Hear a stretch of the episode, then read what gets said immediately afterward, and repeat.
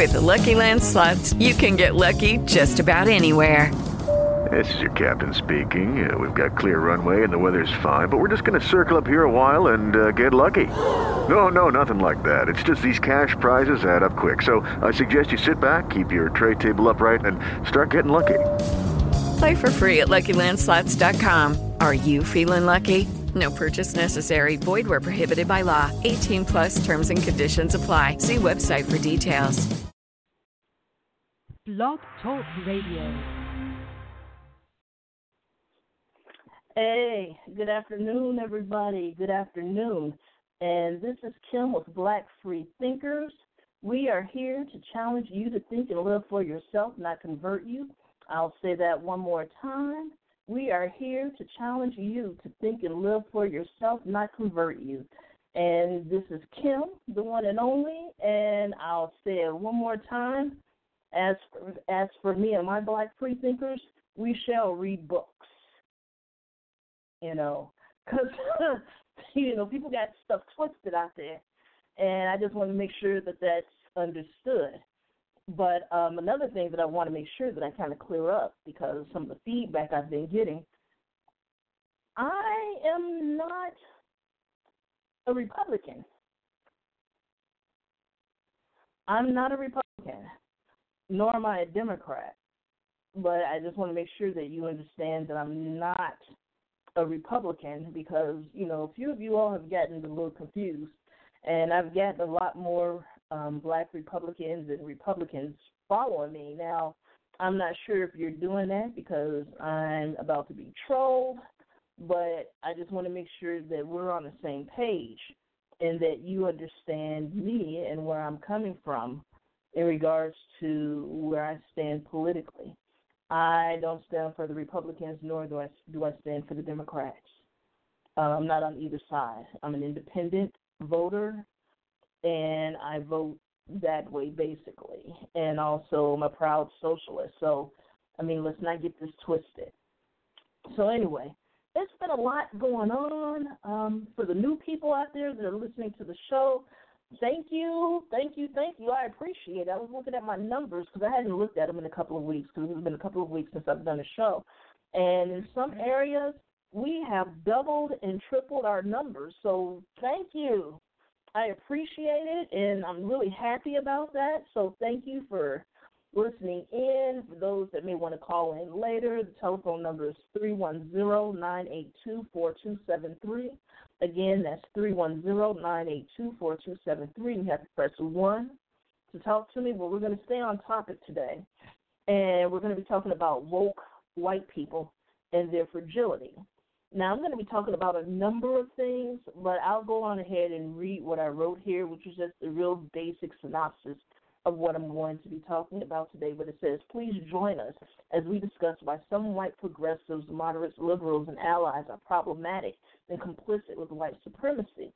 When you attempt to explain why their silence or their encouragement of you being silent is violent, here comes the conditional support, tears, and accusations of you not being a team player or understanding the sacrifices that they made just to be your friend and be seen in public standing by your side. And, you know, that's just, you know, the tip of the iceberg of some of the things that I've heard over the years in regards to, you know, talking to, dealing with allies or so-called allies and these different people from these different walks of life. And, you know, but it's not only the, you know, the progressive, moderates, liberals. I mean, you have a lot of Republicans, a lot of conservatives, a lot of, you know, a lot of people. It's something that happens across the board. And you've been programmed to think this way. You've been programmed to react that way. You've been programmed to defend white supremacy, even in your critiques, if you will, against white supremacy on white privilege. There is a certain slant to it that you don't even realize that it's been programmed into you in your own way. You're still defending it, and you're still helping to perpetuate white supremacy. And so it's interesting because I put an article on my page about a book called White Fragility that a white woman wrote. And so I'm not going to get into it yet, But it's interesting because what the white woman put in her book are things that black, brown, red, yellow people have been telling you for decades, centuries. But unfortunately, you all have been conditioned to only believe it if it comes out of a white person's mouth, to dismiss people of color. And there are some people of color that are the same way, that if it comes out of another person of color's mouth, they'll dismiss it, especially if it comes out of a black mouth. And don't be a black woman. Oh, my goodness, the sky is falling, right? So it's been a lot going on in my world, in my life. And, I'll go ahead and tell you guys, it's like, some things, there have been some major changes in my life and some of the things that I've been doing. And, it's been kind of frustrating. I've been rather pissed off for the past few weeks for a number of things.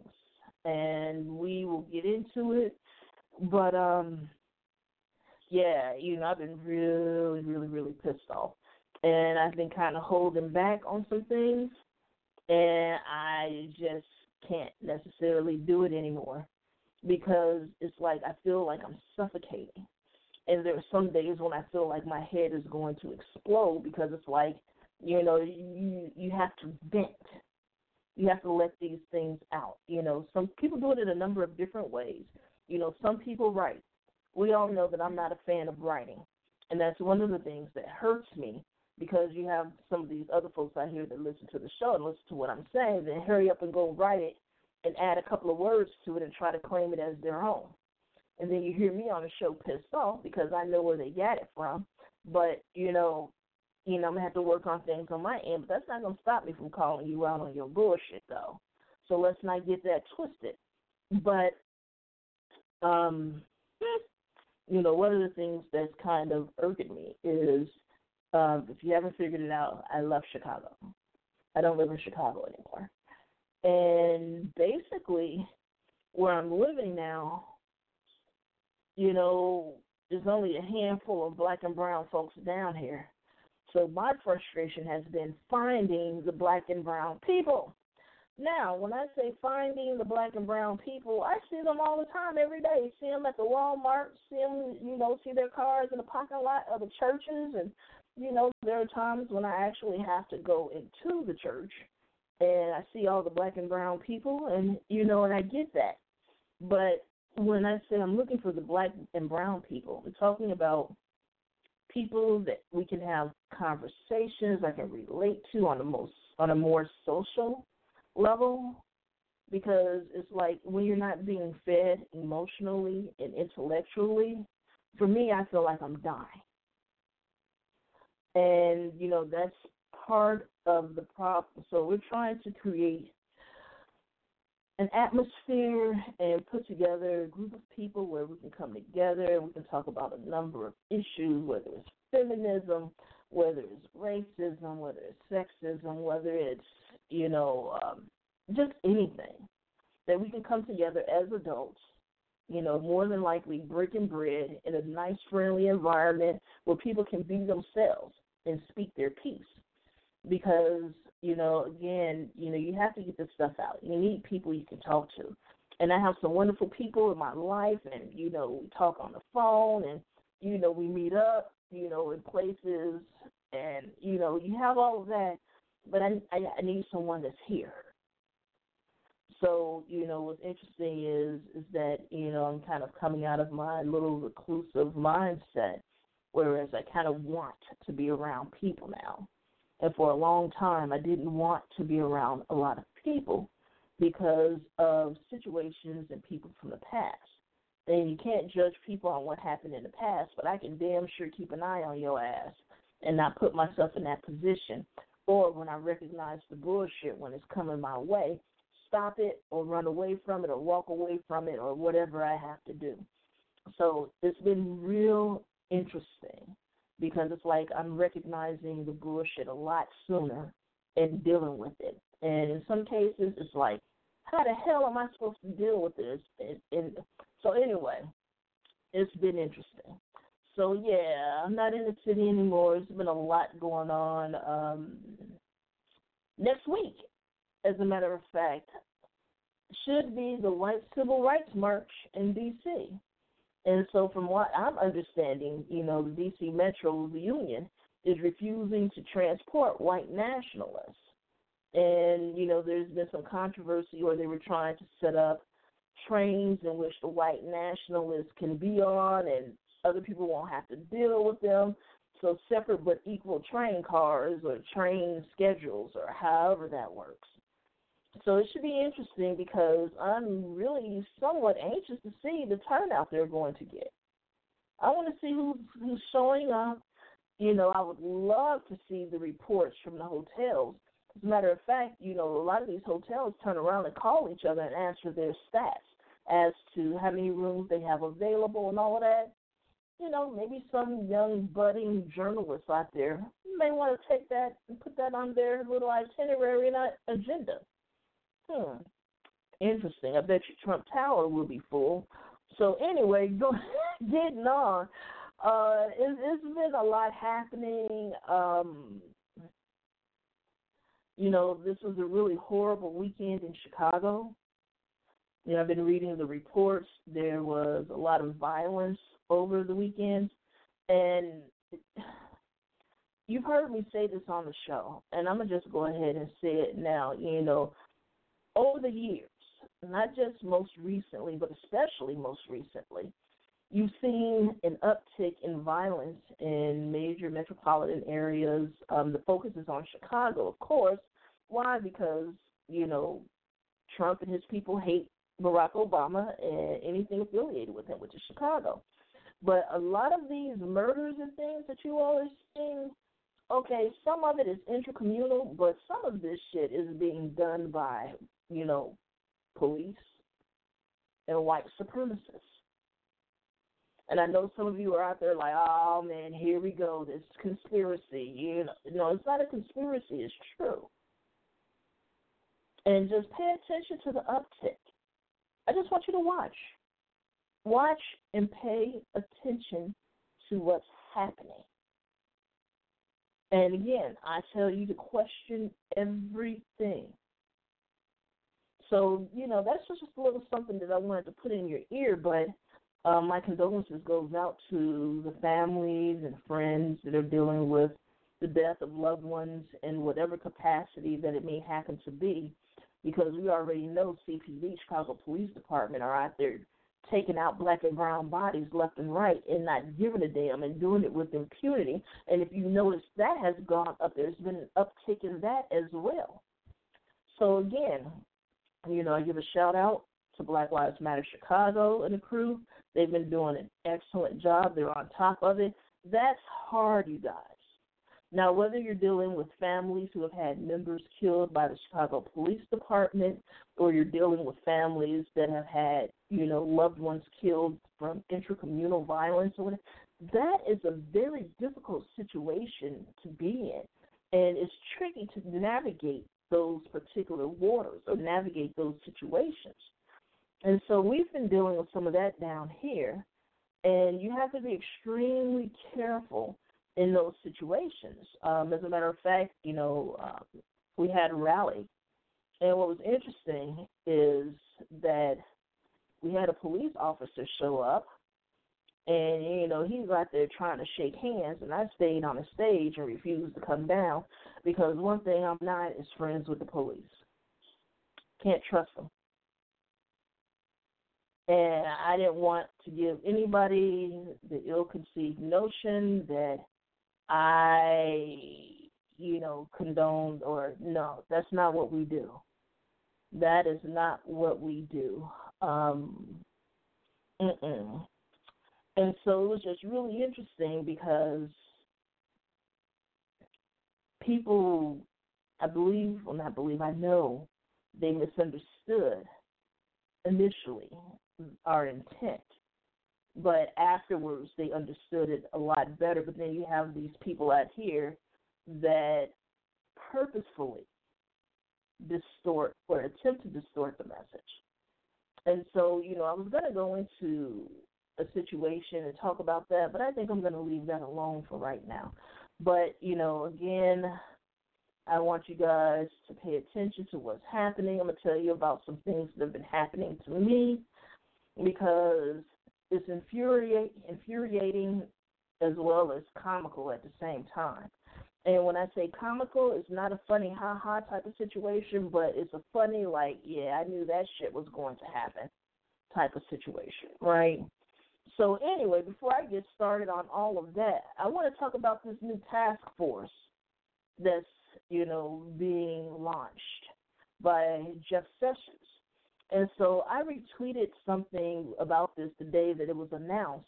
And what was interesting is, you know, I had someone respond to me and on Twitter, and they included FFRF as well as American Atheists and Dave Silverman, saying what exactly are they going to do about this new Christian task force. And let me go ahead. The name of the group is the Religious Liberty Task Force. I want to make sure you understand the name so you can look it up, which I encourage you to do.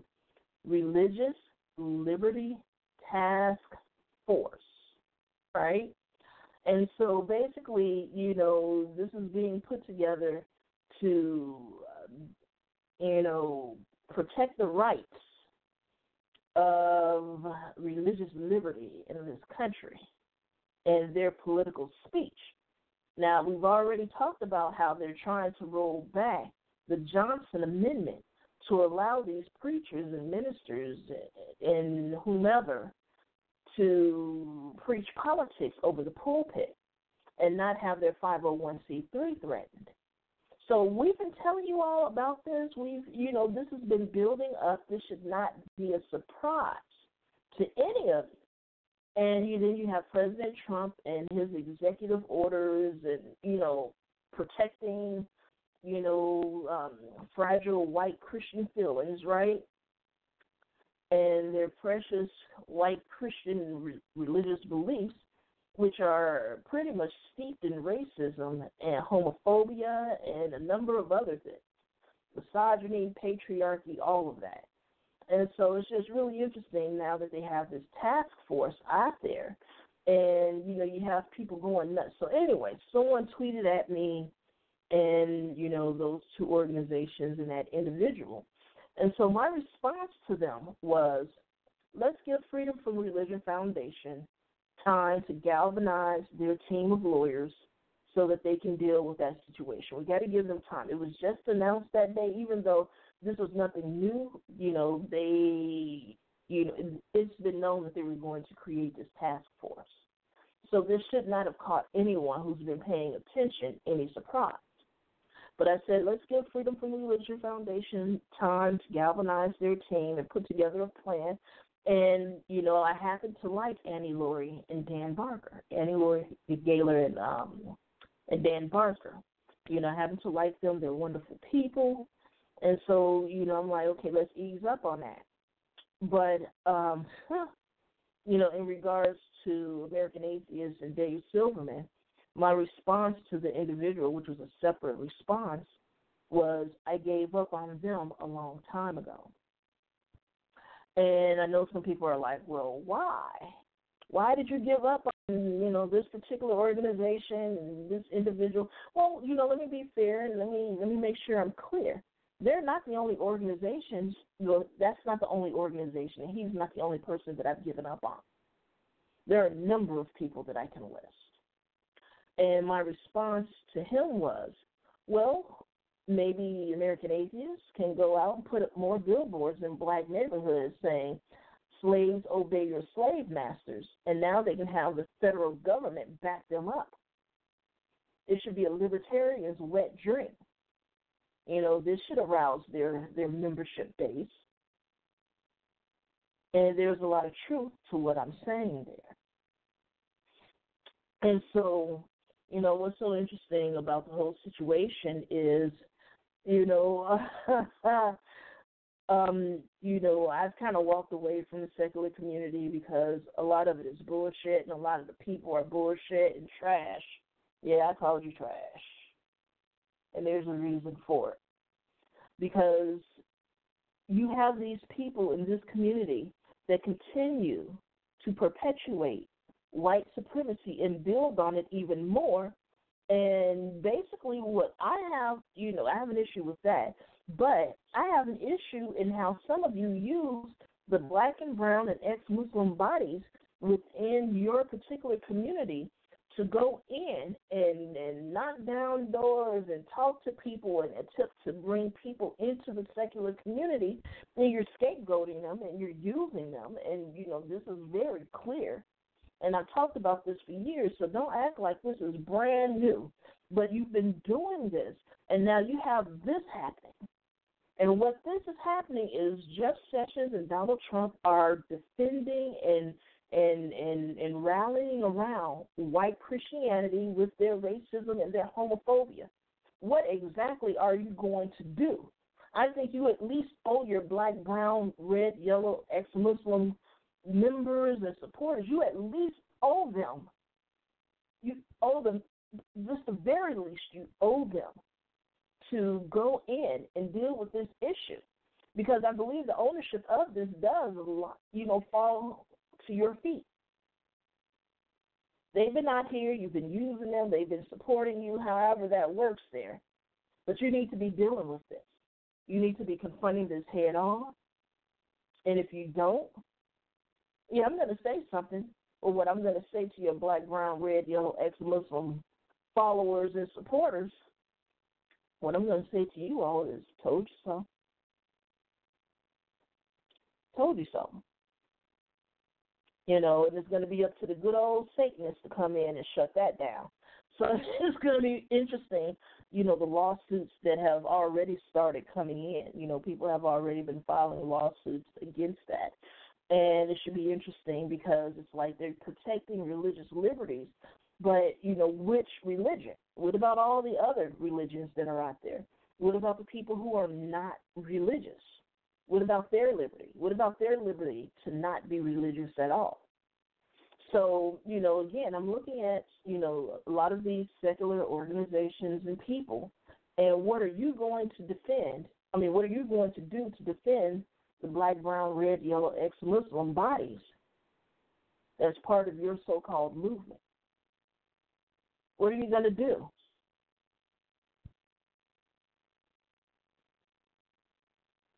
Especially when most of you supported Donald Trump on the low. You know, you CPAC atheists, what's going on with you? How do you feel about this? What you have to say about that. And what's so interesting is Raina and I have been kind of digging around, and you see all these issues with these foreign nationals and all the money and the muddying of the waters and all of that. If you dig around, some of the names may seem a little familiar to you, and I'm going to leave that at that. So anyway, see, they got this, you know, task force to protect the, you know, fragile white feelings of Christians and their beliefs. And basically, you know, the Justice Department, basically it says here that the task force will ensure all Justice Department components are holding or are upholding that guidance in the cases they bring and defend, the arguments that they make in court, the policies, the regulations they adopt, and how we conduct our operations. And Jeff Sessions is saying that the cultural climate in this country and in the West more generally has become less hospitable to people of faith in recent years. Now, for those of you who do not know what that means, secularism, non-belief has been growing. And you have a group of people called the nuns, and some of them consider themselves spiritual but not religious. And that group is growing as well. And so, you know, if it's not white, cisgender, hetero, Christian male centered, then they have a problem with it. So you need to keep that in mind. And so basically, you know, this is basically about protecting white people and making white people feel better. And because, I mean, if you even go and you look at the politics over in Europe, you know, France and, you know, Germany and England, you'll see a lot of them saying that they're Christian. and that's the center of their life, and everything revolves around that Christianity. So you need to pay attention to how all of this is kind of coalescing and how it's all kind of tied together about what's going on. You need to pay attention, and this is why I was looking at the people who would get angry when I would post articles about what was happening in Europe. They just didn't care.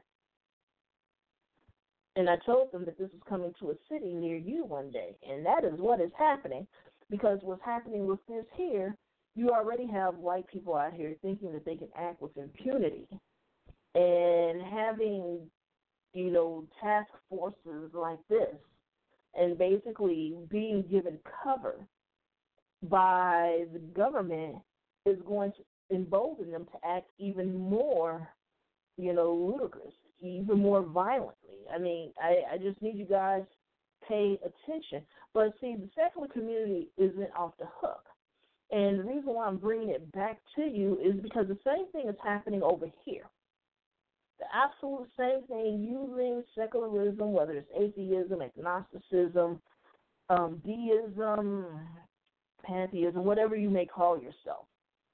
There are some people using that as a shield to deflect or to try to filter their racism. Now, I told you some of the ridiculous excuses I've heard from some of these people. Oh, well, you know, I was a racist and I was a sexist when I was a Christian, but now that I'm no longer a Christian, I'm no longer these things. And we all know my little joke about that. Have you been dipped and washed in the blood of the four horsemen? Because that's the most idiotic excuse I've ever heard. And you expect us to believe this. And this is one of the reasons why I got so frustrated with the black and brown people in that community. But anyway, you know, the biggest obstacle has been from white people, white progressives in the community, making excuses and trying to excuse it away, trying to explain it away. And some of them, yeah, you know, you'll say something about it, you know, but yet you're just talking. You know, that's like praying about it. Praying about the situation ain't going to change the situation. It takes action. And so it's just been really interesting paralleling or contrasting these two communities and seeing how they are so much alike. And I talk about it, and, of course, it makes them angry, and the white progressive moderates and liberals in this community get angry with me because I talk about the racism on their behalf and how when they're being silent, that silence is tacit, you know, agreement. You're being complicit. And I've been talking about this for years, and I also talked about you stealing or co-opting, if you will, co-opting and appropriating, you know, different movements like social justice. And it's not that you can't have a social justice movement. It's just that many of you were co-opting the language. And like I said, there's a few of you. I'm like, do you have any other clothing besides Black Lives Matter T-shirts? Because if Black Lives really mattered to you, you would have been putting a stop to a lot of this nonsense a long time ago. We would have been saying something about it a long time ago. But yet you're trying to co-opt another movement in an effort to galvanize your particular fan base or your movement or to bring in money for whatever it is you're trying to do. And it's not just the white people doing it. There are black and brown people in the community doing the same thing. And so that's one of the reasons why I'm not real popular about that. But let's get back to Jeff Sessions and his religious liberty, you know, and what's going on with that, because, you know, as quiet as it's being kept, there are a lot of black people that are leaving these white evangelical churches. And that's why I'm looking at some of the black people that are sitting under people like Paula White and Rod Parsley and, you know, a number of them that are clearly racist in their support of Donald Trump, right? And all this is with this particular task force is providing cover for racist and homophobic white Christians to go back to being openly racist and homophobic. And what's interesting is you have people who call themselves progressives and liberals. They're like, wait a minute, especially if they're Christian, how dare you? No, I dare because it's true. And you know it's true. And then here we go with I don't have a racist bone in my body, all of that bullshit. And I'm like, that we're not talking about your bones. So anyway, what's happening with this is extremely dangerous. And, what Jeff Sessions said about, let me give you a quote from him. He was talking about organizing his Religious Liberty Task Force. And he says that the nation can take pride in respecting all people as they fully exercise their faith. And then he warned that a dangerous movement undetected by many is now challenging and eroding our great tradition of religious freedom, and that this movement must be confronted and defeated, right? Who the hell you think he's talking about? We know he's talking about Islam, but he's also talking about the secular movement, too. Let's not get that twisted. Don't think you guys are under the radar. And so that's why I said, religious task force, are they supporting all religions to make sure that everyone can speak freely? And so you all need to listen for these little trigger words, these little code words, all of that. White religious liberty has not been persecuted. And so what's so interesting about that is challenging white Christians or white evangelicals, challenging, critiquing them, asking difficult questions. They consider that persecution. So you need to understand the language of what's happening here and what they're trying to do. They don't want to be questioned. They just want to do what they want to do. They want to be able to use scripture to justify it, and that's what they've been doing. So again, to these large white organizations and these, white celebrities, or so-called celebrities, what are you going to do about this? How are you going to protect the black, brown, red,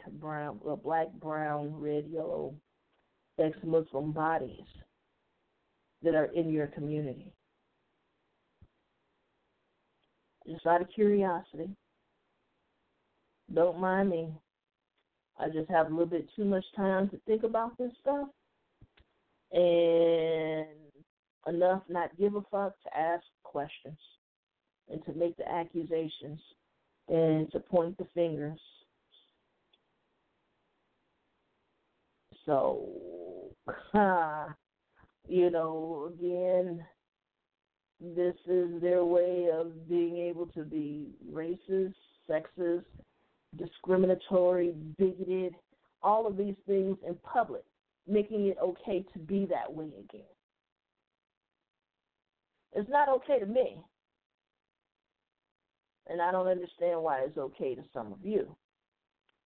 And what's so interesting is, like I said, this is a libertarian's wet dream, because the ability to discriminate and to not allow people to partake of or what have you, whatever the situation may be, that is what many of them believe in. So I'm like, this here should just make them all kinds of thrilled. And considering the community is pretty much based with white male libertarians, what exactly are you going to do? And my answer to, for many of them is absolutely nothing, because it's still giving them what they wanted. And like I said, that particular community is built on an ideology of not compromising, They'd rather tear it up and tear it down than compromise. Why? Because their white privilege affords them the ability to rebuild it. Their fan base, their membership base is going nowhere and will continue to give them money to fund these types of actions.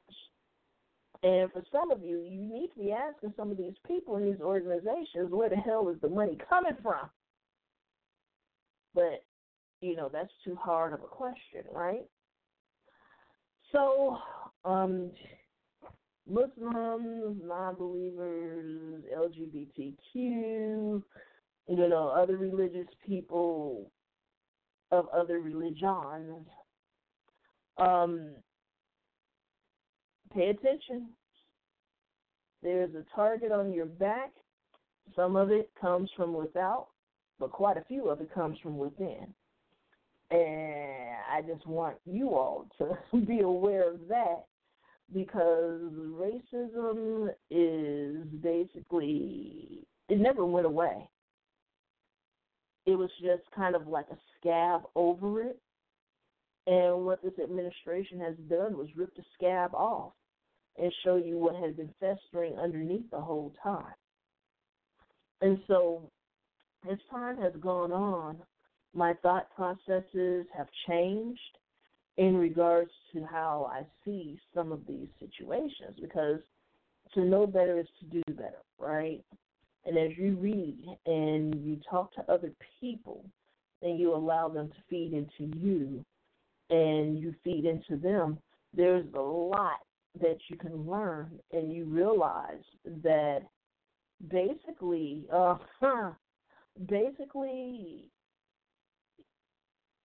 there's a lot more happening than what many of us are paying attention to. And what's interesting is the media is all upset because 45's people are calling them the enemy of the people, hissing at them, you know, threatening them and all of these things, which isn't right. You should not be threatening and attacking news people. I get that. That shouldn't be happening. However, why are you covering this? Why are you covering his tweets? Why aren't you all focused on what's happening and the changes that are being made, the social safety net that's being eroded, how basically, you know, even with this religious task force, how it's setting up oppression for people that are not part of that particular religious group? And even within that particular religious group, all Christians now, black Christians, brown Christians, this don't necessarily apply to you. So what's in? How do you deal with that? How do you fare with that? Are some of these large white Christian organizations and preachers and celebrities, are they going to defend you? Are they going to stand up and stand against what's happening right now? With this religious task force, if you think you're exempt, if you think that this is not going to impact you, you are wrong. And you're in for a hell of a surprise. You're in for a hell of a surprise. So, you know, let's not get it twisted. Not even a little bit, because, you know, it's coming to a store near you or to a congregation or a pulpit near you. So anyway, you know, I want you all, you know, you go and look at this and see what's happening. But, yeah, no, what Jeff Sessions is doing, this is to protect white people. This is to protect white Christians that feel as though they've been persecuted because they don't want to make a gay cake. You know, or as he was talking about the nuns who've had to go out and buy, you know, birth control and these things. I mean, there's a lot more to this particular narrative. But again, you know, you know what's happening. You know, you have Americans United for Separation of Church and State. They're saying religious freedom guarantees us all the right to believe whatever we want about God or religion and to act on our beliefs so long as we don't harm others while doing so. You know, and you have a number of people out here that are speaking out. But again, talk is just talk. What are you going to do to make sure that people aren't trampled on, that people aren't harmed, you know, while this, you know, with the policies that are being put in place? You know, so pay attention. Pay attention to what's happening and speak up. Speak up and speak out. You know, I'm just trying to figure out where is the evidence. Where is the evidence that white evangelicals and Christians have been attacked? You know, that they're being discriminated against. Hell, you know, over 50% of the population of white people feel as though, I think they said 57% of white people feel as though they've been discriminated against. Someone was on Twitter and they were talking about they had a T-shirt on that said, "Trust black women."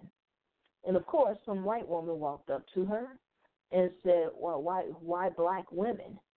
And her response was 53% of white women made bad life choices. And what she was referring to was the 53% of white women that voted for Donald Trump.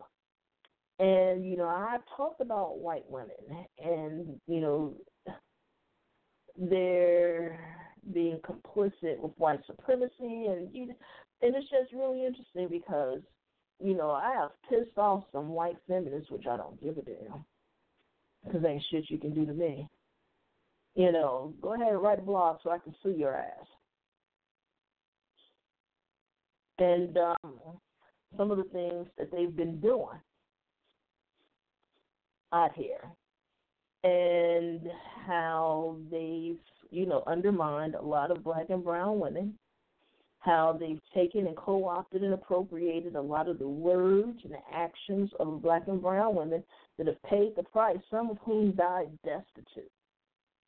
But they've taken that, and they've, quote-unquote, made it their own, and then get angry when you challenge it. But they don't want to talk about race. Why do we have to talk about race? We're women. We're sisters. Talking about race is too divisive, especially with that women's march. Well, I made some people mad with that. You know, I understood why we needed a women's march. And I supported the black and brown organizers that helped put that together. But even looking at the pushback from that, they found a way, these white feminists found a way to point the finger at black women and put all the blame on black women. And that's been consistent. And so, yeah, you know, when I talk about these issues, I'm looking at it across the board. You know, look at the white women who were defending that pedophile, you know, Roy Moore, you know, passionate, vitriolic, yet passionate in their defense of a man who had to call a girl's parents to get permission to date her. That generally means that she was too young to give permission herself. You know, and so it's just, you know, I'm looking at this and paying attention. And here you go with these buzzwords, changing cultural climate. And that's part of the problem, the browning of America, you know, basically all over the world.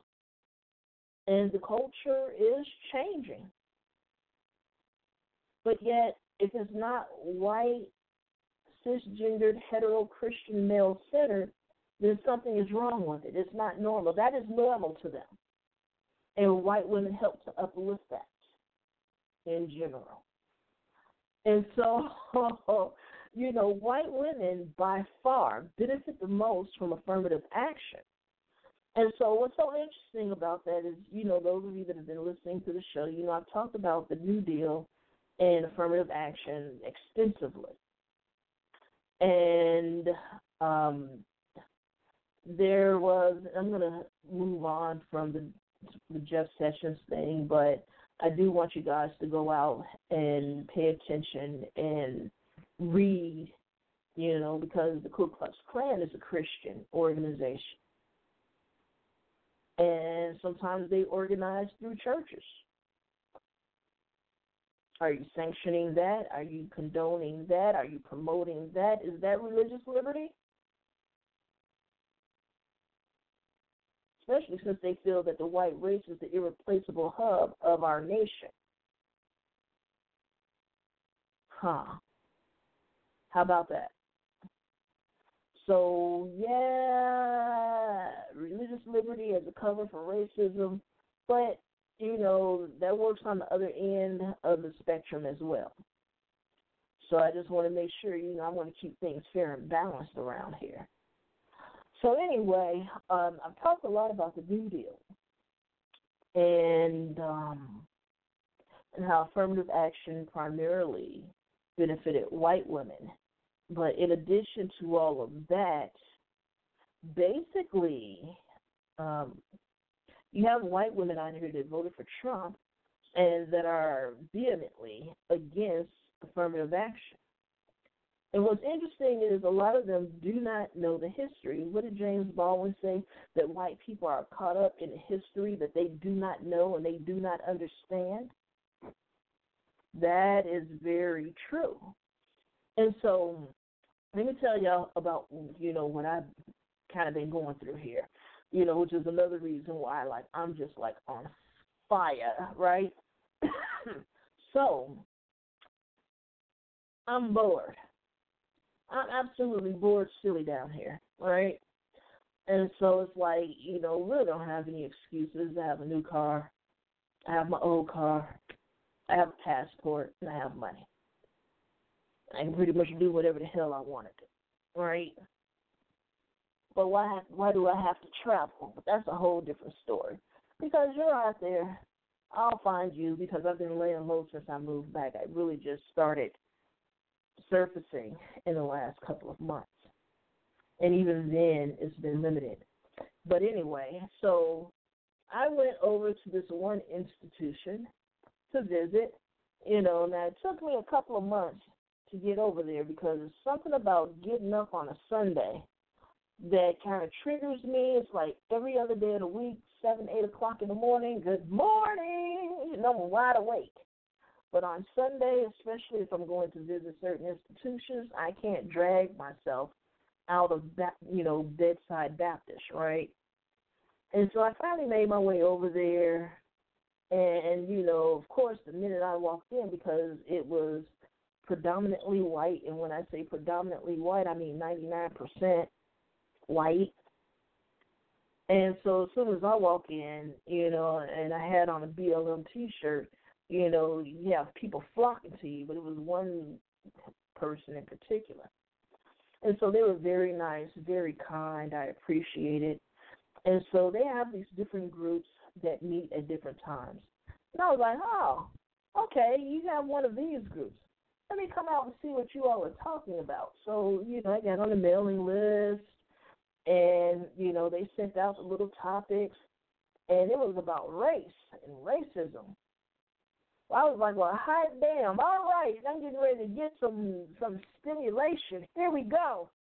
So I'm showing up, you know, and I came to the first meeting. And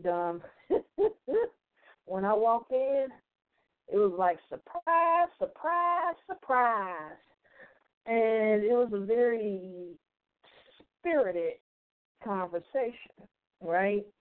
Now, the conversations generally are about an hour and a half, but that hour and a half rolls around really fast when, you know, the banter back and forth. And, I mean, it was great having that conversation. At least I thought it was great, right? Because it's like, oh, no, what you're saying, you know, that's partially correct, but this is where you fall short. But don't forget about this here and all of that. And so it was just, you know, it was funny. And so it was one white guy that was there, and he was laughing through the whole meeting. You know, he was giving his opinion, but he was laughing.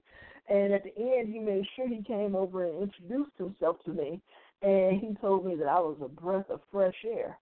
I was like, oh, well, thank you, la, la, la, la, la.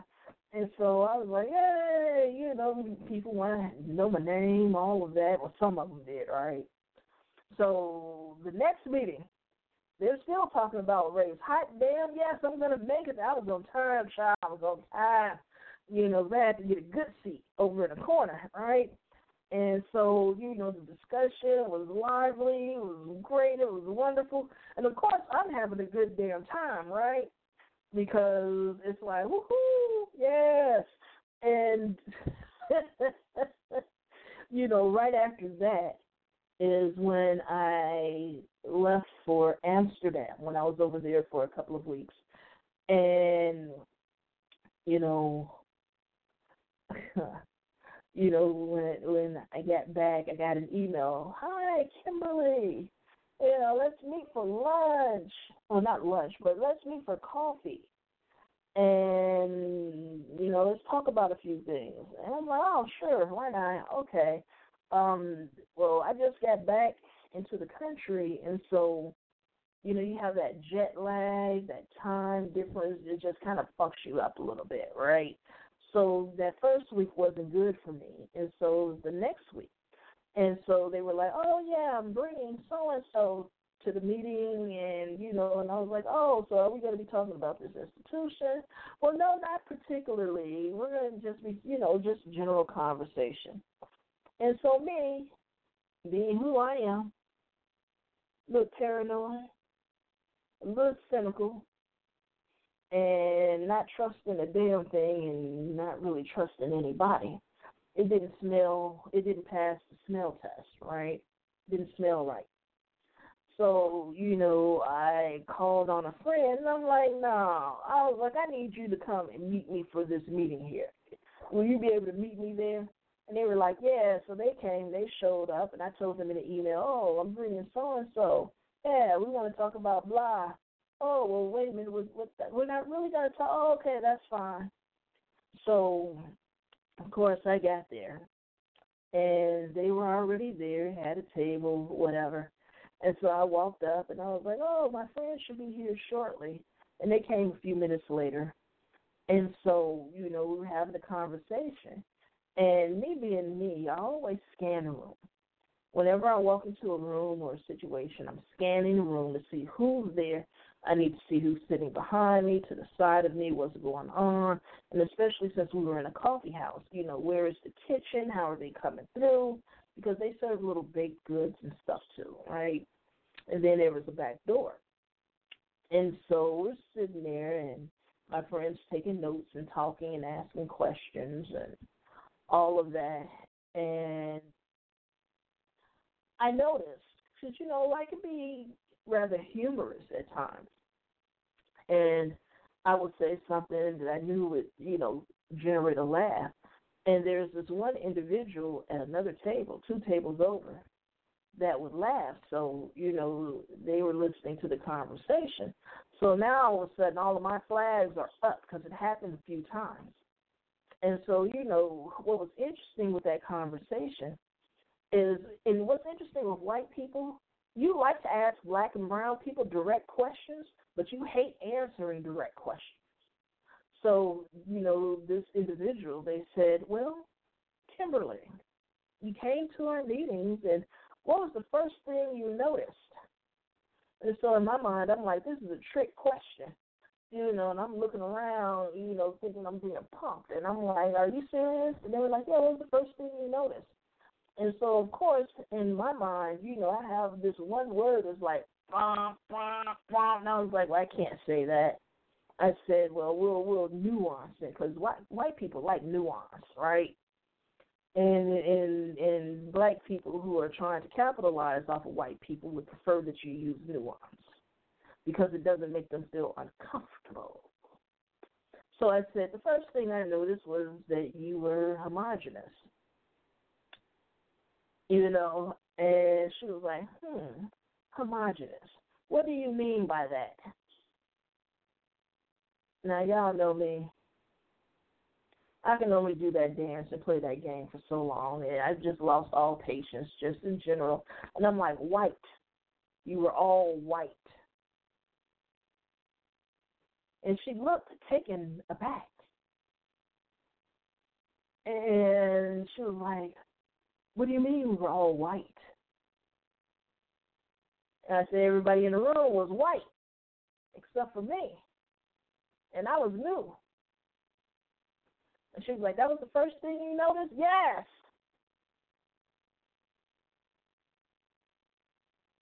And so she didn't know what to do with that, because I guess she was looking for a more nuanced, you know, nicer answer. But I don't have time for nice anymore. Fuck it. So, but I said it in a nice way. I had a smile. All right. And so what was interesting was, oh, well, that's interesting that would be the first thing you notice. And I was like, well, why wouldn't that be the first thing I noticed? I'm like, you had men there, you had women there, so you got that covered. And she was like, oh, well, we used to have some nice Jewish people that used to come, and we haven't seen them in a while. And, you know, she was going on. And I'm like, yeah, except for many Jewish people, many of them are secular, you know, and the Judaism, you know, cultural tradition, what have you, right? And she was like, yes. And I was like, so they stopped coming, huh? And she was like, well, I think they have other things to do. And I'm like, uh-huh. And I'm like, all right. And I'm like, all right, keep goading me. This is not, so anyway. So she was going on, and she was like, well, what would you like to see happen to the group? I was like, more black and brown people. I'm like, where are the black and brown people? Are you reaching out to the black and brown people? I said, you know, you'll get a full discussion, you know, about race if you actually bring in the people who are experiencing the racism. You know, because after the second meeting, you know, the white guy, he was just loving it. And, you know, and I was like laughing. But, you know, as I was at that meeting and listening to these questions, I realized something. I think I was breakdancing all over their white fragility in those meetings, right? Because this is what I talk about when I talk about woke white people, right? These people, they're white progressives, moderates, liberals, allies, you know, telling me that they're members of Black Lives Matter, and I'm like, really now? Huh. You're a member of Black Lives Matter. Yes, I am. They said it with pride. I was like, all right, that's a hot damn, right? And so I'm sitting back, and I'm like, the fuck? And so I'm like, okay. And I was like, see, y'all don't really understand that you are stoking my inner troll. And when I say that, you know, I'm talking about, you know, gloves off, bare knuckle responses. And that's what they got. And so basically, I believe that I was breakdancing all over their white fragility, because, see, what's interesting is that some of these white people thought that they had made it, that they were on it, that, you know, they had that racism thing in check, and they knew and understood what racism was, and, you know, God bless the Queen, you know, they have arrived. Until a little black girl from the south side of Chicago by the name of Kim walked in and was like, what the fuck you talking about? That's not how that works. And that's a Fox talking point. You had somebody said that whites are 6 times more likely to be hurt and harmed and killed by a black person than a white person. I'm like, that's not true. I'm like, actually, the statistic is another white person is 6 times more likely to be hurt and harmed by another white person. You know, and then I also recommended that they read some books that teaches you how to lie with statistics, which is what a lot of, you know, where a lot of this propaganda comes from. And so, you know, the conversation was going on, you know, and now, you know, I'm not at the coffee house right now. I'm taking y'all back to the meeting and telling y'all some of the finer points of some of these conversations. And so, you know, you had one, because, I mean, they didn't know what to say. They didn't know what to do, because I was like in the conversation, in the groove, happy, tearing their shit down. No, that's not what that is. That's not true. You had one person who said, well, you know, it's gotten much better. Racism is better. And I'm like, for who? And I was like, that's not true. Well, we don't have lynchings anymore. Yes, we do. With the technology and the innovation, I'm like, beating and killing black and brown bodies has turned into a spectator sport. Look at all those videos. That's lynching.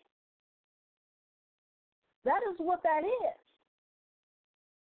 And they had to back it up. They were like, oh, well, I guess you're right. They didn't like that. So, you know, even though they weren't expecting me to bring someone with me to the meeting. And so, you know, that was unexpected. And I don't think they expected my answers to be as direct as they were. You know, so Kim, what would make, you know, the group better?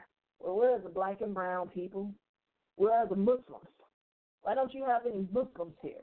So we can talk about the racism and Islamophobia. Where are all these people that should be at the table? Oh, well, Kimberly, I'm not sure if the members, you know, I don't know if they would take too well to the Muslims coming to the meeting. And why not? You're talking about racism. You're talking about humanism. You're talking about cultural and societal norms. Right? Shouldn't everybody have a seat at the table to talk about these things? You know, and so, you know, it was an interesting meeting. We talked about a number of things, but I can tell that I made them uncomfortable, and I didn't give a shit because, as I've told you all on this show before, and I've told you in real life, it is my job to cause you discomfort. It is my job to make you uncomfortable. It is my job to make you question that, which you think you know. And you have these people walking into these settings thinking that they know it all, that you can't teach them not another damn thing about race, that they know more about race and racism than the black and brown, red, yellow people that are experiencing it because they have arrived. And they know what's best for us. And we should just do as they say and just go along with it because they can protect us. And they can make a way. You just have to wait. Give it some time. Give it. We've been waiting. How much time do you need? It's been 400 years. It's about your discomfort. So anyway, so, you know, we finished up the coffee, and, you know, my friend and I stayed, and, you know, two white people walked each other outside. And so, you know, after they walked out, my friend was about to say something, but, you know, I gave her a signal to not go there. So we talked about other things. And so 10, 15 minutes later, one of the people came back, and they said bye. They went out the back door, and the guy that I suspected was videoing the conversation, you know, he closed up his stuff, put it in a bag, and he walked out right behind her. And, you know, and I was telling my friend, I was like, see that? And I was like, see, this is why, you know, I'm very suspicious of things. So, you know, he may or may not have been videotaping the meeting. He may have been there to, I don't know if he was there to provide security. I don't know if I was going to be asked not to return. I don't know what the hell the original thought was going on in their head, but they changed the subject matter, and so, you know, they went on and started talking about, would you want to live forever? Not with you motherfuckers, I won't. No! Unless we make some real changes, who wants to go through another 1,000 years of this shit? So, you know, you know, what's interesting is that, you know, I was quite offended by that. Quite offended. And as soon as they open it back up to racism, guess who's going to show up? And I'm bringing friends this time. So it should be a lot of fun. And I'm bringing a lot of friends. I'm talking about like maybe 4 or 5 people. And it should be interesting, you know, especially when you talk about that fragility. And with a lot of these white progressives and liberals, you know, who think that they have arrived. And what's even more interesting is when you have these so-called woke white people attempting to chastise black people, like, oh, well, that sounds racist to me, and blah, blah, blah, blah, blah, and going on, only to have the black person turn around and say that the person in question is white. Then you can hear a rat piss on cotton, right? No one has anything to say after that. But yet you want to attack black people, like, oh, well, wait a minute. You know, it's just funny to me. You know, not funny in a ha-ha, but funny in like your ass is fucking problematic and you are complicit and you need to read that white woman's book since you won't believe me and other black people who have been telling you this. And how your so-called, in some cases, your allyship is basically trying to solidify white supremacy. You may or may not be conscious of that.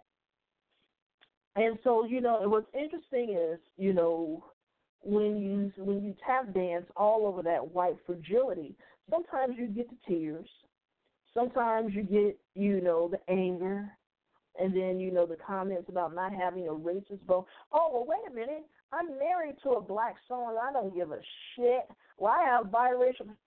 That don't mean shit. That don't mean nothing.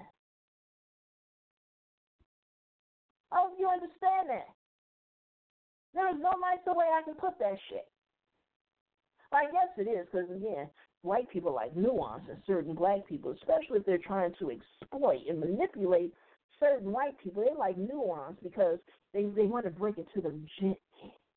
And then when you have someone like me, and I'm like, pow, then, you know, you turn to that one black friend, right? The one that likes the nuance. So they can salve that wound that I left, right? So they can tell you, oh, well, no, she was just being a mean old black woman over there. No, you know, we're all not like that. And, oh, yeah, by the way, can you make a donation? No. Like I said, sometimes when I look at certain things, all I can hear is the Smurf theme song. So, yeah, you know, that right there is really interesting. You know, you have white people out here feigning ignorance, feigning innocence. Like I told you about that one white woman who tried to convince us that white people did not know when they were being violent towards black people. And I'm like, yes, they know exactly what they're doing. And like I said, you don't believe me, go read that white woman's book. Go read her book. And especially white women. You know, you've hidden behind that racism, you've hidden behind that so-called sisterhood in an effort to make yourself seem like not racist, to make yourself seem innocent. And you're not. There was an article, I don't know if I posted it or not, but it was talking about, you know, the suffrage movement and how white women betrayed black women during the suffrage movement. Go and read that. Look that up. And even within these feminist waves, the same thing has happened. The same thing, you know, continues to happen. Even to this day, I still don't understand why you thought that having a conference on a plantation was going to be okay with black women. The hell are you thinking? And this goes back to something that I said. I mean, I even said that in that, you know, during, you know, one of their little meetings or their discussions, that most white people do not have a black friend. They all claim to have that one black friend. And what's interesting is that one black friend, we know who you all are. You're the same one sitting there wiping away their tears and have your hand in their pocket. Not all of you. But way too many of them. Oh, they're just fishing around for the tissue or the handkerchief, right?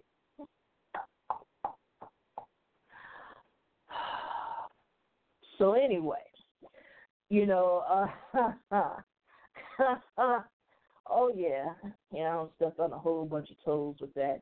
But, yeah, that one black friend that all white people have, you know, that magically agrees with everything that they say and believes everything that they believe. You know that magical Negro, right? That magical Negro that shows up right in the nick of time to save you in whatever capacity that is. Or those black people who should be grateful because you were there to help them and you saved them with your white savior complex. Now they owe you, right? Yeah? No? How does that work? So I know some people are like, she sounds particularly angry. Yeah, I'm fucking pissed off. On so many damn levels. Pissed off on so many levels for a number of reasons. You know, and so, you know, I'm just looking around. And, you know, white women in particular are terrified. You know, there was an article, Why Are White Women So Terrified of Being Called Racist? And this was written by Sadie Doyle over on Elle, right? So it's talking about the book, White Fragility, and the author's name is Robin DiAngelo. I've spoken about this book a few times on this show today, and the article that I posted was based on this book. And, you know, it's just so interesting, you know, when I was reading this article, and it was talking about how some white women convert racism into passive aggressiveness and why white progressives can be some of the biggest obstacles to racial progress and the value of white people talking to each other about racism. That takes me back to what I was saying about the group. You have a group of white people sitting there talking to each other about racism, high-fiving each other. Yes, yes, yes, we have the answers. Yes, yes, yes, the blacks. We just need the blacks to listen to us. We need them to listen to us and to do as we tell them to do. They don't know what's good for them. We know what's best for them. They just need to listen to us. We're going to lead the Black Lives Matter parade down the main street or down Michigan Avenue or down Fifth Avenue or down Crenshaw or down Houston Street, right? Down King Drive, that's better. You know, almost all cities have a Martin Luther King Drive. We're going to lead the Black Lives Matter parade down to Martin Luther King Drive Boulevard, right? We have the answers. Why won't they listen to us?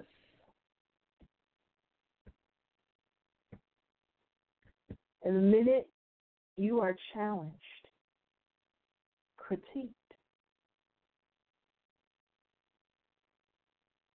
questioned by a black person, particularly a black woman, you fucking fall apart. You fall apart.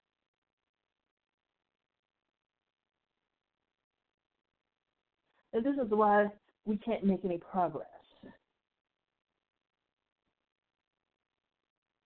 And, you know, and what's interesting is when you have the groups of white people getting together, talking about race, high-fiving each other, you know, patting each other on the back like they've arrived, that they have all the answers, you know, they use that to shield them from accountability. So it's like, you can't call me racist because we've been talking about race in our group and we have it down pat. We know exactly how this works. We gave $5 each to Black Lives Matter. I have a Black Lives Matter sticker on my car. I've been vandalized twice, standing up for the black people. Yay, black people. Right?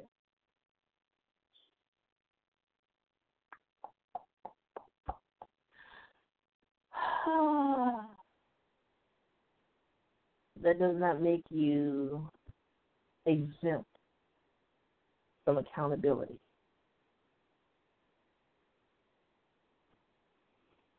And so, you know, in this particular article, you know, they asked the question, they posed the question, so what is white fragility?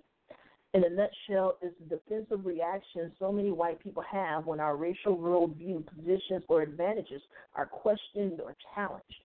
For a lot of white people, just suggesting that being white has meaning will trigger a deep defensive response, and that defensiveness serves to maintain both our comfort and our positions in a racially inequitable society from which we benefit.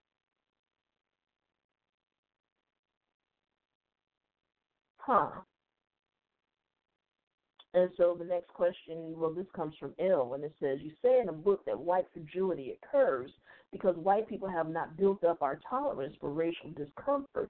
You also say that white fragility is not weakness. It's not that you can't handle this discussion. You're asserting power within it, but you're asserting that power through a display of fragility.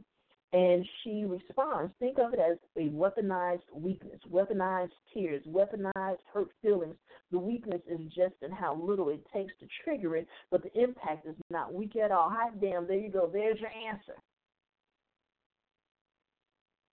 But there's more to it than that. But that was rather concise. And you know exactly what you're doing. And you know how it's impacting other people. And unfortunately, some of you just really don't give a damn. And your actions show that. Right? And so going further into this, I got to read this part. It said, I was fascinated by your list of how white men react to being challenged. They will blow up, or they will accuse the other person of playing the race card or distracting from the real issues. White women cry. Now, see, this is the thing. When I was talking earlier about that secular community, you know, that distracting from the real issues, that's called mission drift, right, David Silverman? White men? Atheists?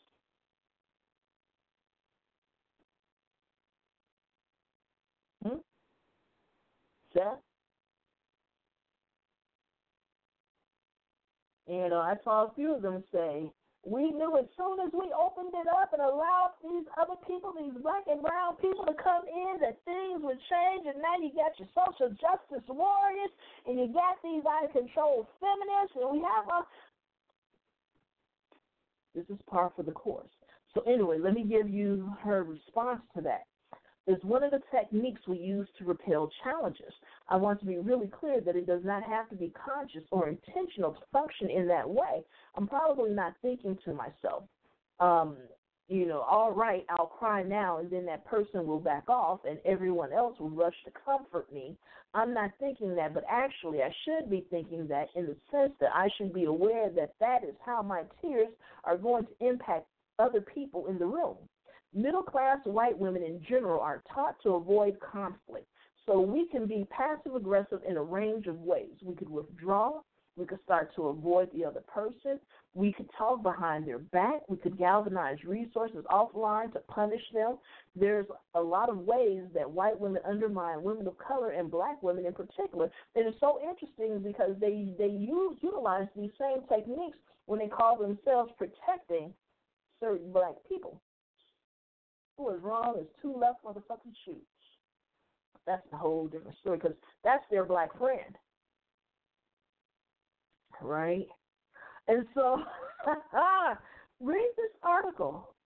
This is actually one of the better articles that I've seen out there. I guess I'll go ahead and I'll post it, a little bit later. But right here, Elle was saying that, here's the part where they wrote, we don't want to be identified in our minds with what we think of as bad, mean people. But I will be honest, reading your book, I found some of my own patterns in there. You write that the way we are taught to define racism makes it virtually impossible for white people to understand it. Exactly. And, there's a great response to that, I'll skip some of this, but it says the research shows that by age 3 to 4, all children who grew up in the United States understand that it's better to be white. There's no way we could miss that message. It's relentless. You know, and so Elle makes another point, and that leads to the aversive racism you describe, where white people are very anxious not to be racist, but that doesn't lead to learning. It leads to finding a way to do and say racist things while convincing yourself they're okay. And she said, right, in aversive racism, the concept of racism is abhorrent to that person, but they're filled with racist conditioning and bias, as we all are, because that conflicts with their identity. As good people, they suppress it and are even more in denial about it. They're even more likely to erupt in defensiveness if it gets called out. That is the classic racism of a white progressive aversive racism, and we have seen this happening over and over and over again. And that's why on the last show I was talking about the good white people, you know, who feel that they should be exempt from all of these things. I mean, you know, there are power dynamics in all of this. And so, especially the ones that consider themselves progressive. Progressive to the point that you don't want to experience any discomfort. Some of you will use your white privilege to help, you know, black people, people of color, and that's great. But, you know, in some cases, the one or two little things that you do, you want to be this superhero. You want to be God. That savior complex comes back into play, and that's not how it works. So what was interesting is I was talking to a black police officer that I saw over at the grocery store. I'm like, oh, wait a minute, they got some color on a police force over here now? And he was like, yes. And he named a couple of other ones. I'm like, oh, that's interesting. And so we went through the dynamics of, you know, Black Lives Matter, and he's like, all lives matter. And I'm like, if all lives matter, we wouldn't have to say Black Lives Matter. And if all lives matter, they wouldn't be snatching these babies from their brown mamas and daddies at the border. But that's a whole different story. And so he came back with some of the classic retorts that I've heard from white people and that I've seen. Well, there were white people who died during the civil rights, you know, activist days, during the civil rights days. And I said, yeah, but those white lives are not more valuable than the black lives that were lost. And he had to concede that point. See, the thing is that people like that and white people are not used to black people, especially a black woman, speaking back to them and calling it out and having a rational, well-thought-out, intelligent response. And when they do get it, they write it off. Or if they don't write it off, they try to make all these other excuses. You wouldn't believe some of the shit that, she's intel. Intel, what, intelligent? Well, how can she answer all these questions? I gave great responses. No, you're a fucking idiot. And if you're a white idiot and you call me up, I'm going to muck your ass on the floor every time. Especially you dialed up my cell phone number with bullshit. And you really think I'm going to let that pass? So, yeah, it's... the whole thing is like, it's just amazing. Amazing, some of the shit that I've had to see, some of the things I've had to hear, and some of the things I've had to deal with. And so, progressives, for some reason, can't see their own racism, their own bigotry. Even with some of the so-called feminists out here. Some of you all carry a whole bunch of... patriarchy. You just want it in reverse. Right? You want it in reverse. Well, men do it. Why can't women do it? It's wrong if women do it too. Next. And so, it's amazing. Absolutely amazing. I'll give you an example of something that happened most recently. the UU Church as well as the UCC denomination, historically, they've been tied to social justice and social justice movements, for hundreds of years. They've been allies, And so there's a church in D.C. called All Souls Church Unitarian. And, every city has a UU church that does, almost every city has a UU church that, you have members that work on anti-racist projects, feminist projects, just a number of different things, right? And so at this particular church, there was a minister there, and, there was conflict. And, she felt like she was being mistreated because she was black. And so what was so interesting about this, and I'll tell you all an article where you can find it. This is on the Washington Post. Prominent progressive D.C. church accused of racism tries to move on, right? And let me see who wrote this. Let me scroll up. It was written by Michelle Borstein, B-O-O-R-S-T-I-N. And it's a really great article, but I'm going to scroll to the bottom of the article and read the last paragraph because, I just think it's a great paragraph. And so it says, for me, I do look around and wonder, are you on Rob's side, Susan's? People come on Sunday and just go about their business, she said. It feels like there are well-intentioned white people who just want justice on the outside, but inside you want everything to just look pretty and you're less concerned.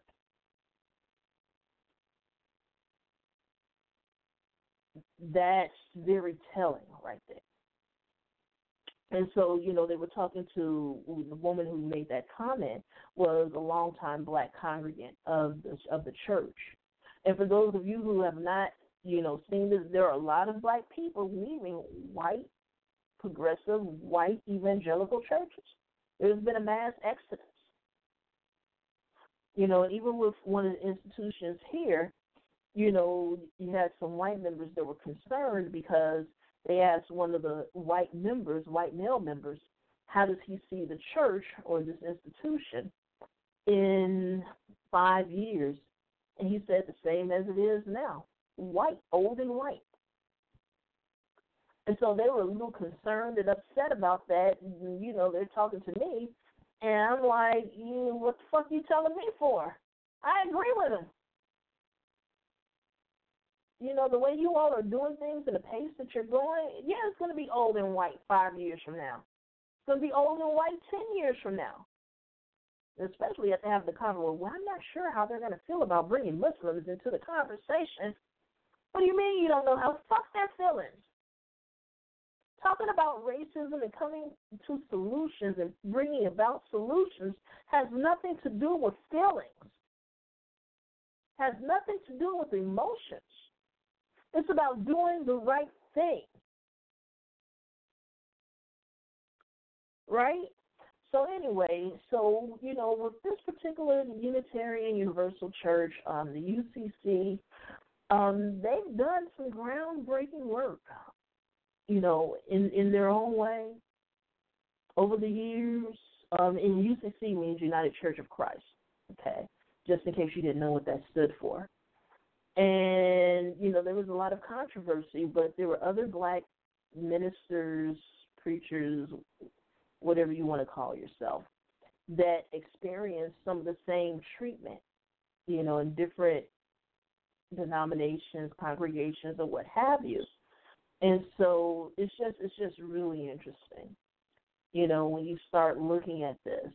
And, you have these churches and they'll participate in anti-white supremacy or anti-racist training and all of that. And it's like some of them, it's like you didn't learn a damn thing if they didn't skip it. How about that? So I just found it, telling. very tough, you know, you know, the microaggressions, you know, we talked about this on the show, and, you know, the slights, the reversal. I'll give you an example, a real-life example. So there have been some issues taking place, you know, where I live now. And, you know, of course they want to do a summit conference to talk about these things. So they invited us to the planning meeting. So they loved our ideas, but yet, you know, the feeling we get is they aren't quite sure if they want to give us a seat at the table. So you want to give us a seat at the planning table so you can take our ideas, co-opt and appropriate what we're bringing, but you don't necessarily want to give us a place at the table. And so what was so interesting is the way that they had, you know, originally set it up, which we think it has reverted back to that, whereas, you know, this one white woman spoke up and said, well, this sounds very white male-centered, which, of course, you know, brought a hush across the room. So what was interesting is when people were coming into the meeting, you know, I was telling, you know, my other two co-founders, I said, I see black people. And so we were just laughing because usually there's not too many of us invited into these spaces, right? And so when they were going on and they were talking about, oh, well, we want to start it at 9 a.m. on a Saturday over here, and we're going to have members of the business community come and speak. And I just raised my hand. I'm like, you're not going to get a lot of black and brown youth to come to this at 9 a.m. in the morning to hear a bunch of old white men telling them what they should and should not be doing. It's just not going to happen. And you could have knocked them over with a feather. And so there was some black youth there, two black young women. And so, you know, they were encouraged to speak. And they told them part of the problem is nothing to do. And when there is something to do, it's too expensive to get in, or if they have bus money to get there, if they have a ride. You know, and it's a number of other issues. It's kind of complex. But at the end of the day, when they had the second planning meeting, all of that was washed away. Oh, well, we're going to be inclusive and blah, blah, blah, which means basically the people that are going to attend are going to be basically white youth with a few black youth mixed in. And many of those black youth will be coming from middle upper class black families. And there's this one group here that primarily works with black youth. And so, of course, they're going to bring some of their people. They're going to make sure that some of their children get there, right? But at the end of the day, these white leaders in the room, you know, were too afraid to say that the target audience, the target group that they're trying to reach were black and brown youth. Too afraid to say it until we said it. We had to force the issue. It was like pulling fucking teeth. And so, you know, child, what are we going to do?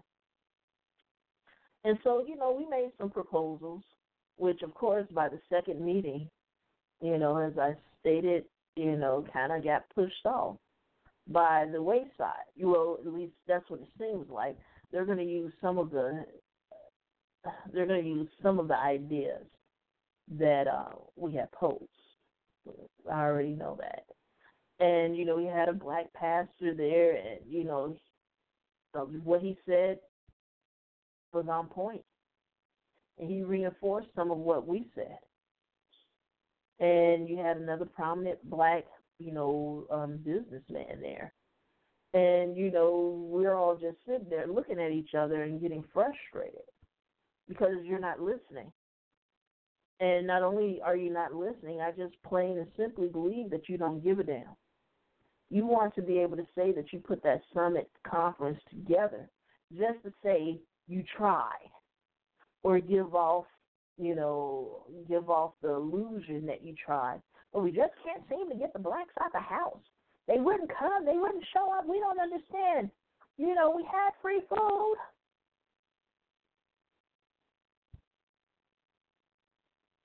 We had plenty of business cards to give away. We don't understand. It was free to get in. What more do they want? We don't know what to do. And during this meeting, it was revealed that, you know, a couple of years ago, they had put together this research project to figure out what was happening down here. And they had the answers, but they did nothing with it. And so we were like, why reinvent the wheel? Let's get the information from that research project and let's pick that back up and go from there. And we made suggestions, or maybe we could do a smaller venue specifically targeting, you know, black and brown youth, but a specific portion of the black and brown youth, because it's like otherwise they're not going to show up. We don't care what you offer them. They're not going to show up if they see a bunch of white faces, especially white men, and you've invited the police. They sure as hell ain't going to show up. So you want this to fail. And you got to understand that this particular group of people that have a lot of influence over that particular group of people, these are the ones you want to target and work with.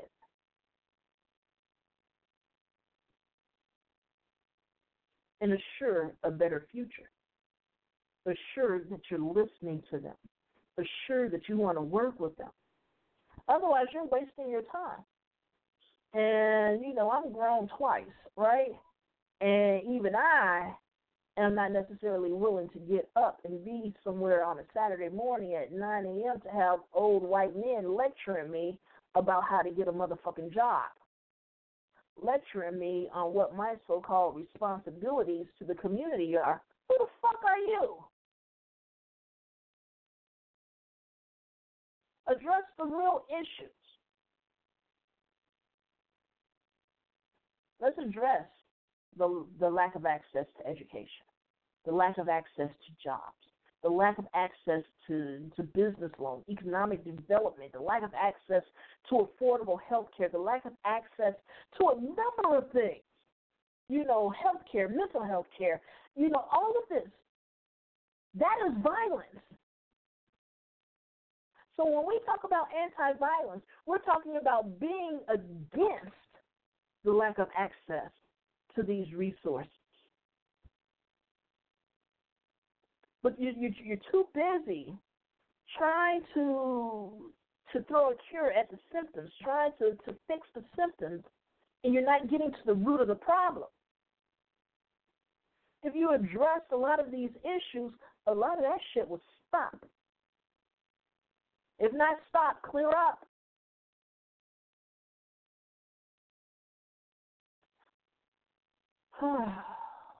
Right? So, yeah, I feel like we're going in circles. And see, I'm good and grown, and I'm bored, silly. You know, when I was a teenager, it was the same problem. Nothing to do. And the things that are here to do, you know, I can afford to do some of the stuff. I mean, that's not what I'm saying. You know, but I mean, like I said earlier, you know, I'm looking for black and brown faces that I can congregate with on a social basis and not necessarily in a church or a grocery store. Yeah, you know,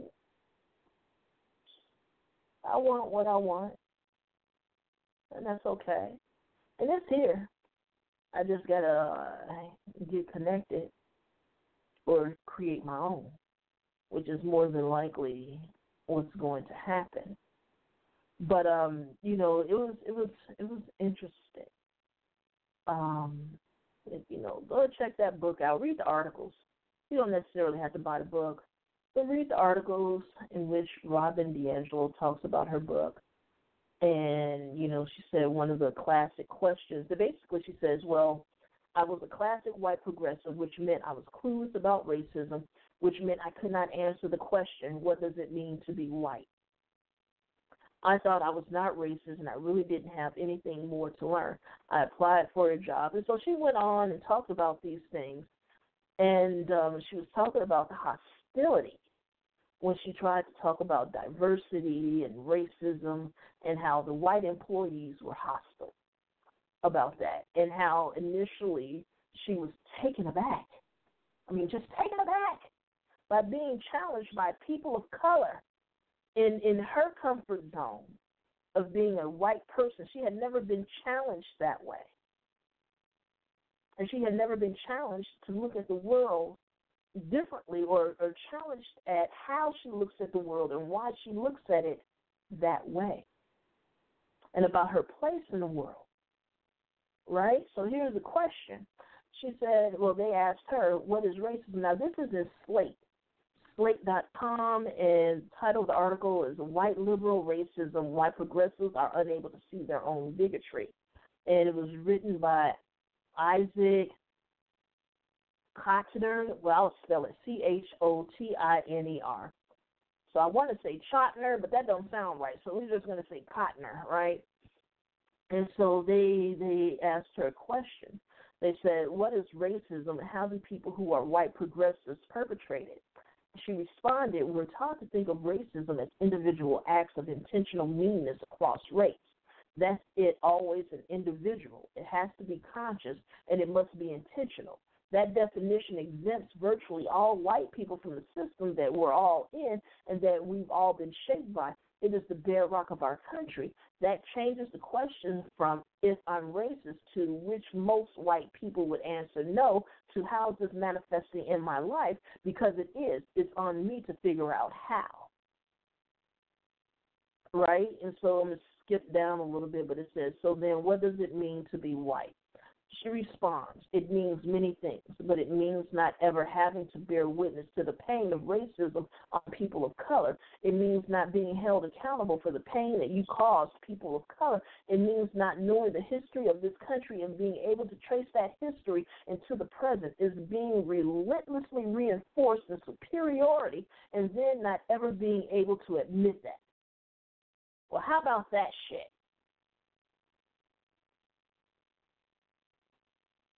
You want another? We'll go for another one, right? We'll go for two more. Okay, but are you saying that a white person is almost by definition part of this system, or that white people, because of their role in this society, just tend to be more clueless and lazy because they're in positions of privilege?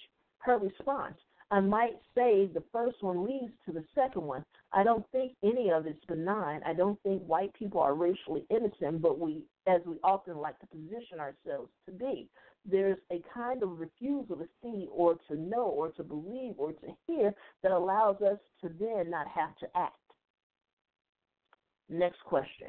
What could a white person in America in 2018 do to not be racist, or do you believe that's impossible? Her response, well, I have to ask you a question I forgot to ask you earlier, and she asked for their racial identity, and he said that his family was from Eastern Europe and he was white. And so she said, okay, all of us have been shaped by cultural water that we swim in. All white people have internalized a racist worldview. Let me own that. As a result of being raised as a white person in this society, I have a racist worldview. I have deep racist biases. I have developed racist patterns, and I have investments in not only the system of racism that has served me so well, it's so comfortable, but I also have an investment in not seeing any of that because of what I believe it suggests about my identity as a good person. The way that I think about it is, how do I be a little less white, a little less racist, quite frankly, less defensive, less arrogant, less certain, less complacent, less passive? When they ask me, what do? I have to ask a couple of questions back. The first thing is, how have you managed not to know? It's 2018. As a white person in 2018, why is that your question? How have you managed not to know what to do about racism when good information is everywhere and people of color have been trying to tell us forever? That's meant to be a challenge. The first thing you have to break is with the apathy of not taking initiative. And so go and read this. It's actually a great, great interview. And so, you know, I had a white person. I had on a Black Lives Matter T-shirt, and I had a white person ask me, you know, well, don't all lives matter? I said, well, of course they do. And she said, well, why are you wearing a Black Lives Matter? And I said, because if all lives matter, I wouldn't have to say Black Lives Matter. And she was like, so, you know, what does Black Lives Matter to you? You know, and I guess she thought she had stuck me. And I said, Black Lives Matter. And I said, matter, you know, if you, matter is anything that exists, right? That is what matter is, a basic scientific definition of matter. Black lives matter. We exist. We are here. We deserve to have our humanity recognized and celebrated. We deserve to have the same opportunity as everyone else. We matter. God damn it, we matter in a big scheme of things. We matter. And you know, it's just so much more into that I can go into, but I get tired of answering these types of questions, especially when white people know that they're asking the same questions over and over, and it goes back to what I say, deny, deflect, and derail. That is something that a lot of white people are good at. And so, as I stated earlier, you know, you have a number of resources. You know, it was interesting. I'll have white people say, oh, well, send me the information. You know how to Google every damn thing else. I bet you Google. Anyway, you know how to Google every damn thing else. Why should I have to take time out to educate you on these things? I'm already doing the show. Go back and listen to the archives. There are a lot of black people out here that are educating you on a daily basis. The difference between me and some of these other folks out here that you have heralded in certain regards is my hand ain't out. I'm not asking you for any money. I'm not asking you for any recognition. I'm not asking you for shit.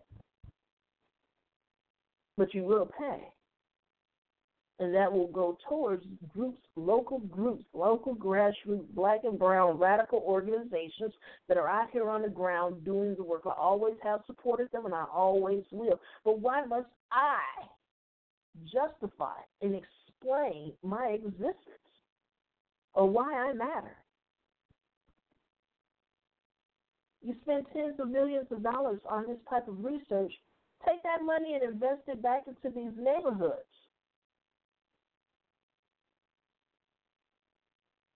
You know, and, you know, I'm kind of done with this because I'm getting even more pissed off. And,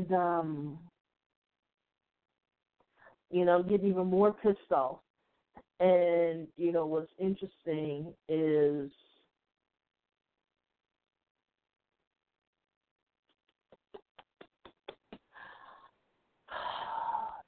this is a life lesson. You know, I'm still learning. I'm still growing. You have all of these things happening and all of these things going on. And, you know, life happens. And, you know, you really just get tired of this shit. And the violence. And when we say violence, there are a number of different ways that we can define violence and how we can view it, right? And, you know, you'll have these, like, well, I supported you until you all started being violent, and then when the violence came in, I just couldn't support it anymore. Why are you blocking the highway? And, you know, why are you doing these things? You're just making it inconvenient. You're making white people not want to support you because you're doing all of this.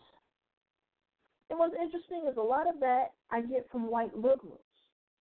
It was so funny because I was listening to some Public Enemy the other day, and I was listening to Can't Trust It, and it was talking about, you know, Chuck D, what he says, beware of the white hand coming from the left. Now, we already know what's wrong with them folks over there on the right. And we talk about it, and hell, we ain't even really got to talk a lot about it. They're showing you who the hell you are. What did Maya Angelou say? When people show you who they are, believe them. That's why I said, you people, white people voted for Donald Trump. They didn't believe him. Oh, that's just rhetoric. Oh, that's just hyperbole. Blah, blah, blah, blah, blah. We believed him. You did. That's why we're living through this crazy shit. And so, you're just lucky black people haven't burned this whole country down.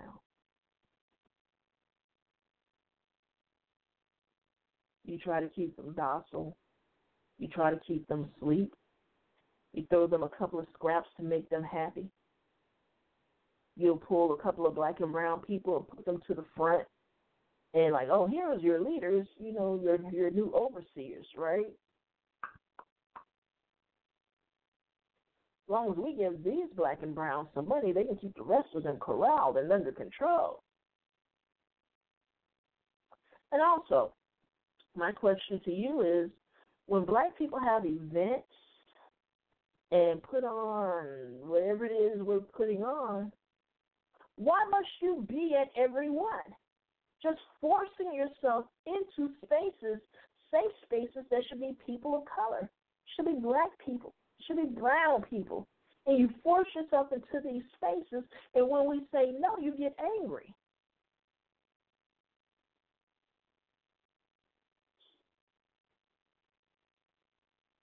We shouldn't have to specify these things. You can support us by helping us to raise the money to put these events together, by passing the information around, checking other white people. But you want to be front and center. I just have to be front and center. I just need to know this thing. Oh, the blacks, they're so wise. They're so wise. We can learn so much. No, you can co-opt and steal and appropriate so much. You're so used to being centered that you can't even see yourself not being centered in a safe space for black or brown people. You need to question that. You need to think about that.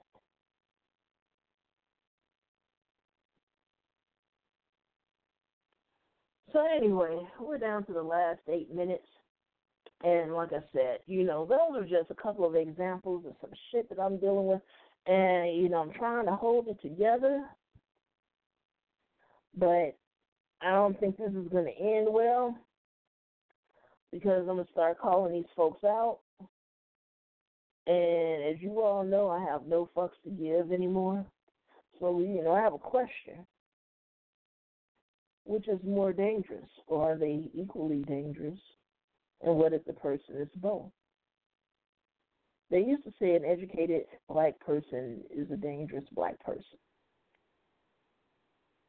But what if you're a black person with personal wealth?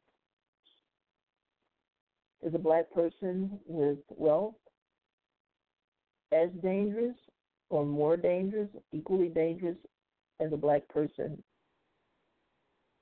that's educated? What if you're both? And when I say a white person, when I say a black person with wealth, I'm talking about a black person with enough money to purchase themselves some white privilege every once in a while just to fuck with you.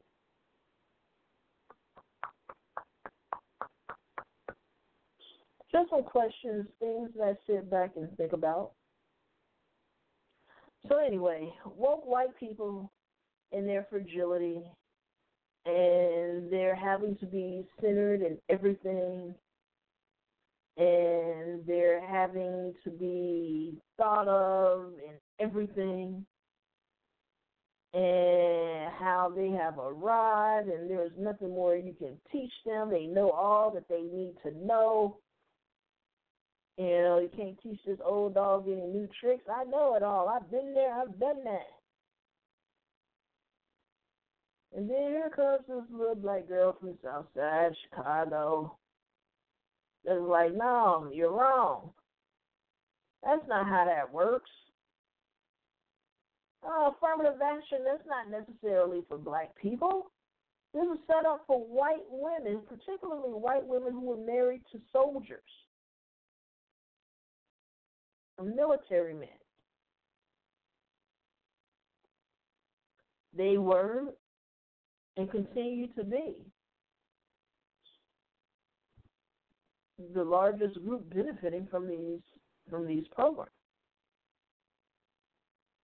And, you know, and I talked about the people that were working in the fields, agricultural, you know, domestic workers, and how it wasn't until the 60s that they were able to collect Social Security. And what's interesting is that a couple of white feminists were the ones preventing and trying to block from having to pay Social Security towards the future of these black women and men.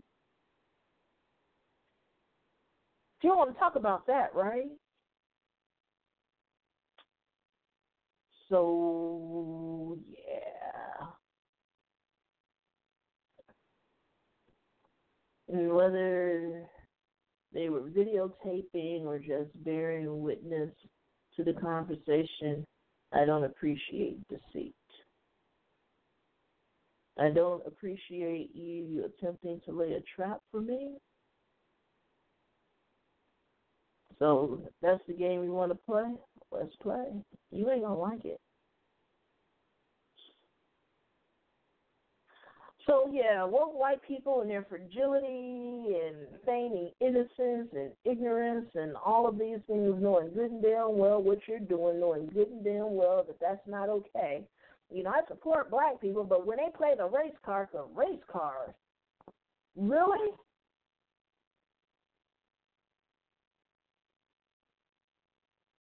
So instead of Black Lives Matter, you just say lives matter, right? So all lives matter. Well, why do we have to have all? Isn't that implied? Isn't that a given?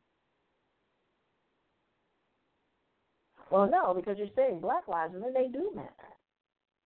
Well, we don't understand why, you know, there's a lot of stuff that you don't understand.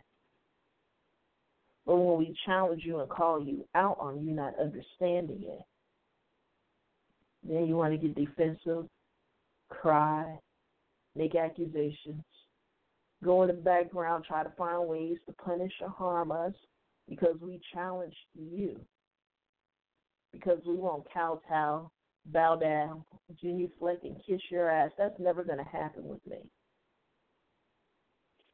So you want a roller coaster ride? I'm going to give you one.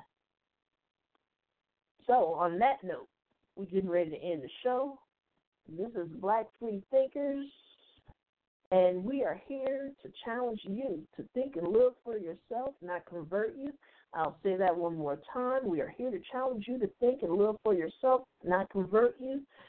As for me and my Black Free Thinkers, we shall read books. We're Black Free Thinkers, but not the Kanye kind. All right, y'all. You know, I'm going to try to get something, maybe do a show later on this week or next Sunday or whatever. Like I said, I can't make no promises, but now that I see these numbers are jumping, I was like, wow, damn. So it's encouraging me to do another project that had been in the background, and because now I'm down here in the middle of the damn corn and wheat fields, I have all this extra time. And I kind of have to pull that together because sometimes I'll catch myself, and 3 hours later, I ain't did shit or still reading the same chapter of a book, and that's not me. So, you know, I'm doing things to kind of pull myself out of my rut, out of my comfort zone, and there are plenty of things that can keep me occupied, but I'm going to have to put together, you know, a time management schedule and stick to it because I don't know, you know, I'm trying not to slip back into a depression, right? So you guys work with me. I appreciate you. I appreciate your listening to the show. I appreciate those of you that have listened over the years. Whether you enjoy the show or not, thanks for listening. I appreciate it. I don't expect everybody to like the show. I don't expect everybody to agree with me, and that's not my goal. Sometimes I come on the show and I talk about things and I'll express an opinion, which may or may not be my personal opinion. But again, we're here to challenge you to think. I'm not here to tell you what to think or or how to think. I just want you to think. That's the goal. And if what I say makes you feel uncomfortable, good. I've done my job. So, you know, that's how it goes. Well, I don't like her. Good. You're one less person that I don't want to talk to, that I don't have to talk to. There you go. All right. You all take it easy now. This is Kim. Have a good one. Bye-bye. Hello, it is Ryan, and I was on a flight the other day playing one of my favorite social spin slot games on ChumbaCasino.com. I looked over at the person sitting next to me, and you know what they were doing? They were also playing Chumba Casino. Coincidence? I think not. Everybody's loving having fun with it. Chumba Casino is home to hundreds of casino-style games that you can play for free anytime, anywhere, even at 30,000 feet. So sign up now at ChumbaCasino.com to claim your free welcome bonus. That's ChumbaCasino.com and live the Chumba life. No purchase necessary. VGW. Void where prohibited by law. See terms and conditions. 18+.